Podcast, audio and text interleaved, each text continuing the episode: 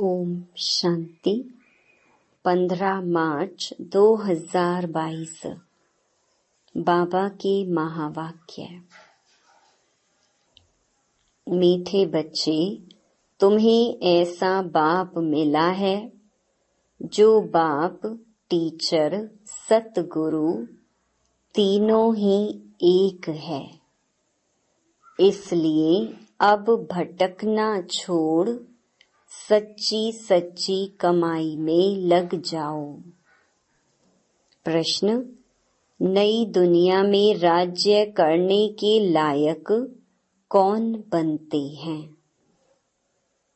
उत्तर, जो अभी सर्वशक्तिमान बाप से सर्व शक्तियाँ प्राप्त करते हैं। तुम बच्चे रूहानी वॉरियर्स हो।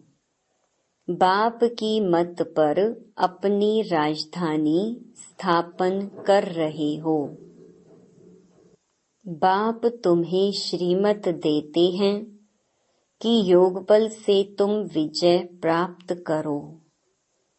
दूसरा प्रश्न, किन बच्चों के हर कदम में कमाई जमा होती है? उत्तर, जो हर कर्म श्रीमत पर करते हैं, उनके हर कदम में कमाई ही कमाई है। याद में रहना भी कमाई, सर्विस करना भी कमाई, यज्ञ सेवा करना भी कमाई। गीत, ओम नमो शिवाय। ओम शांति। अभी तुम बच्चों को यह मालूम हुआ कि एक होता है लौकिक बाप, दूसरा होता है पारलौकिक बाप। जब कोई भी दुख होता है तो पारलौकिक मात पिता को याद किया जाता है। कोई सिर्फ़ परमात्मा को याद करते हैं, कोई कहते हैं तुम मात पिता चाहे कोई माता को याद करे या ना करे, लेकिन जब गॉड फादर कहते हैं तो माता ज़रूर है ही। बच्चे माता बिगर तो पैदा हो भी नहीं सकते। तो पारलौकिक मात पिता है जिनको याद किया जाता है। ज़रूर वह कुछ सुख देकर गए हैं। याद आता है भारत सुख धाम था, स्वर्ग था। लौकिक माँ बाप से दुख मिलता है, तब तो पारलौकिक को याद किया जाता है। क्योंकि उनसे बहुत सुख मिलता है। नरक में हैं, तब याद करते हैं कि फिर से स्वर्ग में जाकर सुख घनेरे पावे। गुरु लोग तो कहते हैं, जप, तप, भक्ति आदि करो। बाबा तो ऐसी मत नहीं देते हैं। लौकिक बाप तो कहेंगे, पढ़ने के लिए टीचर के पास जाओ। फिर वानप्रस्थ अवस्था होगी तो कहेंगे, गुरु के पास जाओ। बाबा तो तुमको ऐसा नहीं कहते हैं। देखो, लौकिक और पारलौकिक में कितना फ़र्क है। वह कितना भटकाते। यह तो कहते हैं, मैं तुम्हारा बाप भी हूँ, टीचर भी हूँ गुरु भी हूँ तो फिर तुमको भटकाऊँगा कैसे? यह तो तीनों ही खुद हैं, इसीलिए इनको सब याद करते हैं। मनुष्य तो भक्ति मार्ग में बहुत धक्के खाते हैं, ज्ञान मार्ग में धक्के खाने की बात ही नहीं। यह भक्ति और ज्ञान दुख और सुख का खेल बना हुआ है। जो बच्चों को समझाते हैं, हद का टीचर हद की पढ़ाई पढ़ाते हैं, मैं बेहद का टीचर तुमको बेहद की पढ़ाई पढ़ाता हूँ। तुम जानते हो, यह है मृत्यु लोक। वो जो पढ़ाई पढ़ाते हैं पुरानी दुनिया के लिए और हम जो कुछ पढ़ते हैं नई दुनिया के लिए। यह दुनिया दिन प्रतिदिन पुरानी होती जाती है। इनमें सुख कभी भी मिलना ही नहीं है। सुख और दुख ये खेल कैसे बना हुआ है, यह बाप ही समझाते हैं। बाप आत्माओं से बात करते हैं कि बच्चे, तुम ही सुख में थे। फिर जब रावण की प्रवेशता होती है, तब धीरे धीरे दुख शुरू होता है। फिर कल्प के संगम पर आकर तुमको सुख में ले जाता हूँ। अभी तुम्हारी बुद्धि का ताला खुला हुआ है। जो तुम जानते हो ये सब बातें यथार्थ हैं। यह बाप के सिवाय कोई सुना नहीं सकते। बाबा ही आकर तुम बच्चों को सुख देता है। अभी तुम जानते हो आत्मा अविनाशी है। यह शरीर तो बदलना पड़ता है। परमात्मा भी परम आत्मा है। उनका नाम शिव है। जो सभी मनुष्य मात्र हैं, उनका रचयिता है। यहाँ सब हैं हद के क्रिएटर बाबा है बेहद का क्रिएटर सतयुग से लेकर कलयुग तक तुमको जो बाप मिले हैं, वह हैं हद के। सतयुग में तुम्हारी प्रालब्ध है। वहाँ तुमको एक बाप और एक बच्चा मिलता है। कलयुग में एक बाप को आठ दस बच्चे होंगे। प्रजापिता ब्रह्मा को देखो कितने ढेर बच्चे हैं। परंतु वह है मुख वंशावली जो बीके बनते हैं। फिर सतयुग में जाकर देवता बनेंगे। वो लौकिक बाप टीचर, गुरु सब हद की बातें सुनाते हैं। यह पारलौकिक बाप बेहद की बातें सुनाते हैं। नई बातें बाप बच्चों के आगे ही बोलते हैं। भल घर में रहते भी तुम यह नई शिक्षा प्राप्त करो। यह भगवान की पाठशाला है। यह है श्रीमद् भगवत गीता पाठशाला अथवा ज्ञान के गीत जो तुम ही सुनते हो। ज्ञान सागर बाप ही आकर तुमको ज्ञान ज्ञानेश्वरी बनाते हैं। मम्मा को कहेंगे, ज्ञान ज्ञानेश्वरी, ह्यूमैनिटी का सिजरा शुरू होता है। पहले है प्रजा पिता ब्रह्मा, फिर है जगत अम्बा पहले पहले ब्राह्मण रचते हैं, फिर है देवता, क्षत्रिय, वैश्य, शूद्र। जगत अम्बा का भी बड़ा मर्तबा है, परंतु उनको कोई जानते ही नहीं है। ढेरों के ढेर देवियों के चित्र बना दिए हैं। वास्तव में आठ दस भुजा वाले कोई मनुष्य होते ही नहीं। विष्णु को चार भुजाएँ दिखाते हैं, परंतु चार टांगे नहीं दिखाते हैं। यह सब है गुड़ियों का खेल। कलकत्ते में बहुत देवियाँ बनाते हैं, बहुत खर्चा करते हैं खिला पिलाकर फिर जाकर डुबोते हैं। यह सब है भक्ति मार्ग। तुम जानते हो हम सो देवी देवता थे, फिर असुर बने, फिर बाप आकर सो देवी देवता बनाते हैं। अभी यह भ्रष्टाचारी दुनिया है, गवर्नमेंट भी कहती है, परंतु सीधा पूछो, तुम पतित हो तो मानेंगे नहीं।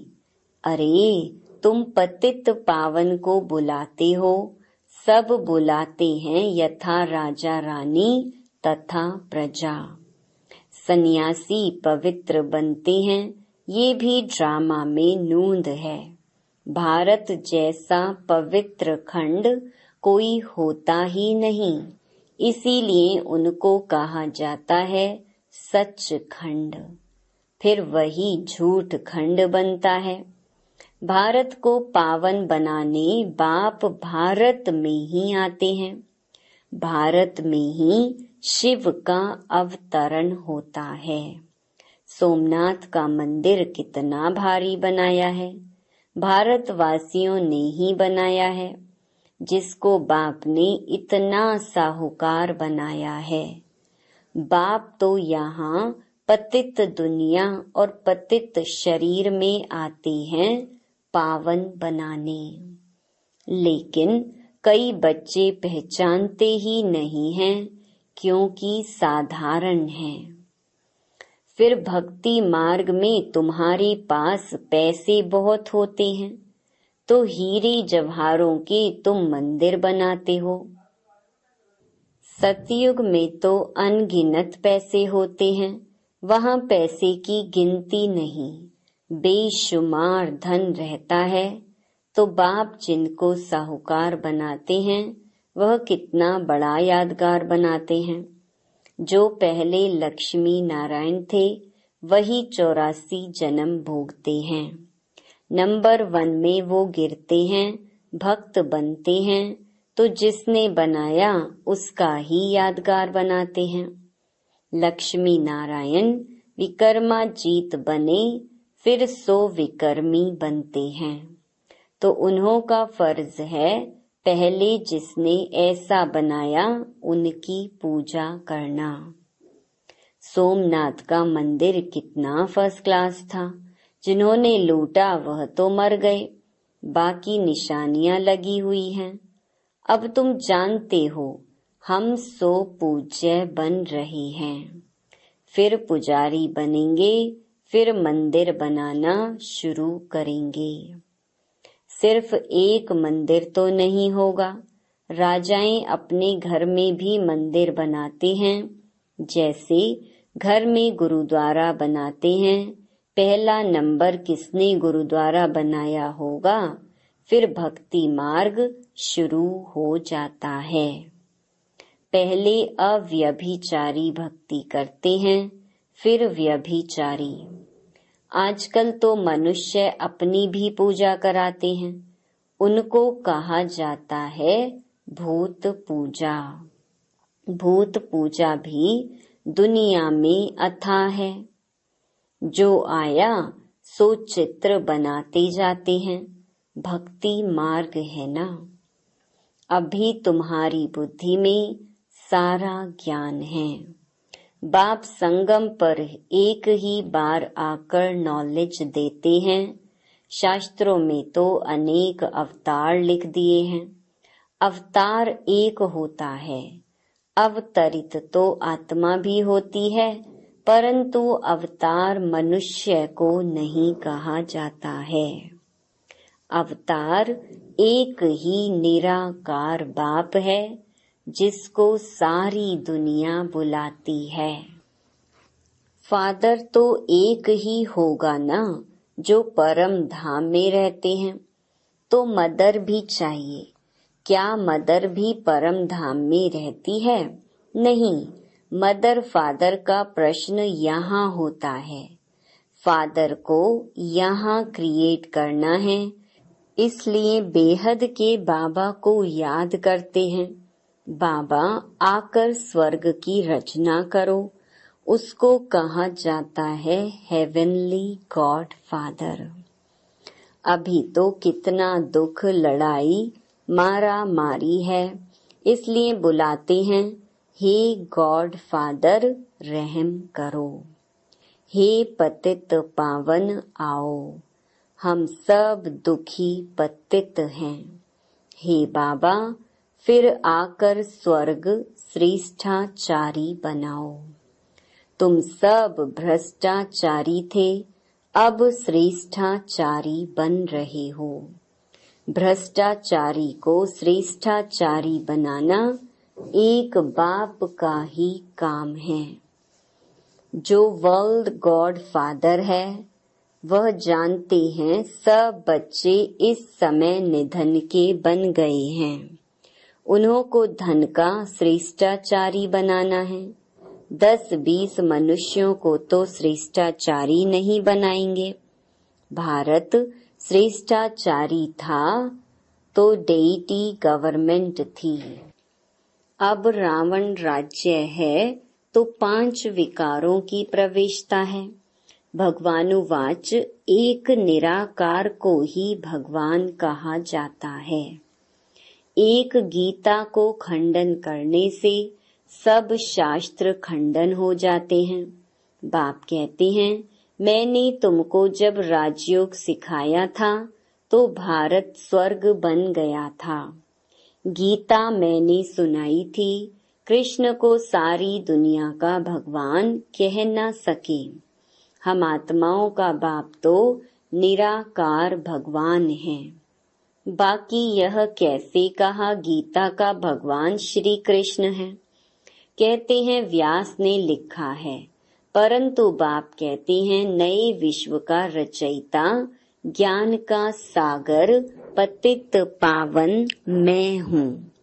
मुझे ही सभी आत्माएँ पुकारती हैं, हे पतित पावन, परमात्मा आओ, आकर मुझे पावन बनाओ। निराकार बाप ही ब्रह्मा द्वारा पावन दुनिया की स्थापना, पतित दुनिया का विनाश कराते हैं। फिर जो पवित्र बनते वही राज्य भाग्य करते हैं। तुम हो शिव शक्ति सेना, जगत अम्बा निमित्त बनी हुई है। वह भी शिव बाबा से योग लगाए, शक्ति ले रही है। रावण पर विजय पाने। भारत में ही रावण राज्य है, भारत में ही रावण को जलाते हैं। भारत श्रेष्ठाचारी था, यहाँ कलयुग में भारत भ्रष्टाचारी है। यही खेल है, भ्रष्टाचारी से श्रेष्ठाचारी और श्रेष्ठाचारी से भ्रष्टाचारी। ये चक्र कैसे फिरता है, यह बड़ी समझने की बातें हैं। तुम बच्चे जानते हो, हम सब कुछ करते हुए भारत को स्वर्ग बना रहे हैं। बाप की श्रीमत पर। तुम हो रूहानी वॉरियर्स योग बल वाले। सर्वशक्तिमान बाप की मत पर अपनी राजधानी स्थापन कर रहे हो। बाप मत देते हैं कि योग बल से तुम विजय पा सकते हो। योग में रहना, यह भी कमाई है। यज्ञ सर्विस करना, यह भी कमाई है। और सब चल रहे हैं मनुष्यों की मत पर। और तुम हो सर्वशक्तिमान बाप की मत पर। और कोई विश्व पर जीत पा न सके। ड्रामा में उनका पार्ट ही नहीं है वर्ल्ड पर राज्य करने का। कितनी बड़ी ते बड़ी और साधारण बातें हैं। प्रदर्शनी से अभी तक इतना समझते नहीं हैं तो भी प्रजा निकलती रहती है। अच्छा मीठे मीठे, सिकिलधे बच्चों प्रति मात पिता बाप दादा का याद प्यार और गुड मॉर्निंग रूहानी बाप की रूहानी बच्चों को नमस्ते। धारणा के लिए मुख्य सार। पहला, हर कर्म श्रीमत पर करना है। याद में रहकर यज्ञ सेवा कर अपनी कमाई जमा करनी है। दूसरा भटकना छोड़ भविष्य नई दुनिया के लिए पढ़ाई पढ़नी है। ज्ञान को धारण कर ज्ञान ज्ञानेश्वर, ज्ञान ज्ञानेश्वरी बनना है। वरदान, अमृत वेले अपने मस्तक पर।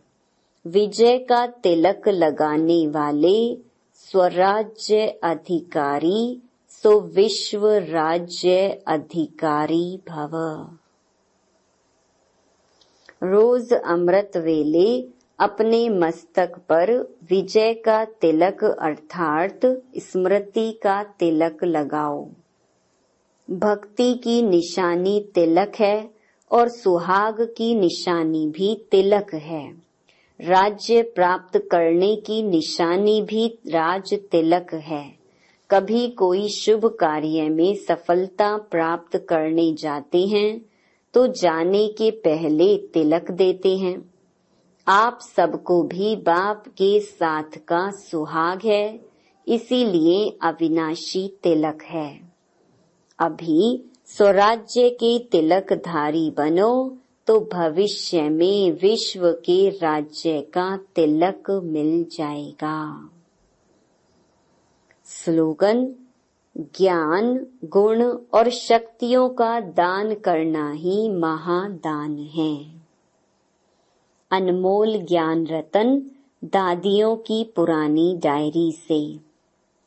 जिस समय कोई दैवी वत्स समझता है कि मैं तन, मन, धन सहित यज्ञ में स्वाहा अर्थात अर्पण में हो चुका। उस समय, उस अर्पण हुए वत्स में कुछ भी अपनापन नहीं रहता है। सब यज्ञ की सर्विस में आ जाता है। उसमें भी तन और मन तो नज़दीक रहता है। धन फिर भी अलग है। तो तन मन को यज्ञ की सर्विस में लगाना ही शुद्ध सेवा है। यदि कहता है तन मन धन यज्ञ में अर्थार्थ ईश्वर प्रति है तो फिर अपने लिए कुछ भी रह नहीं सकता। और मन कोई भी माया के अशुद्ध संकल्प तरफ़ दौड़ नहीं सकता। क्योंकि ईश्वर को अर्पण किया तो ईश्वर है शुद्ध शांत। तो वह मन रूपी घोड़े को कोई भी अशुद्ध संकल्प तरफ़ न दौड़ाकर अपने वश में करता है। यदि माया के हाथ में देता है तो माया वैरायटी होने कारण भिन्न भिन्न प्रकार से अंगुरी लगाती है। फिर अनेक प्रकार के विकल्प आकर मन पर चढ़ाई करते हैं। तो उसको समझना चाहिए कि क्या अभी भी मेरे में कुछ अपनापन रहा हुआ है। क्योंकि यदि यज्ञ प्रति स्वाहा हुआ तो फिर पवित्र हो गया। फिर यज्ञ की सर्विस बिगर कोई भी तरफ़ तन मन वर्क नहीं कर सकता। इसलिए इस अति गुहिया और महीन राज को समझकर अपने पर बहुत ही अटेंशन रख खबरदारी से चलना है। अच्छा ओम शांति। इस पॉडकास्ट को सुनने के लिए धन्यवाद। आने वाले एपिसोड्स को सुनना जारी रखने के लिए शो को फॉलो या सब्सक्राइब करें।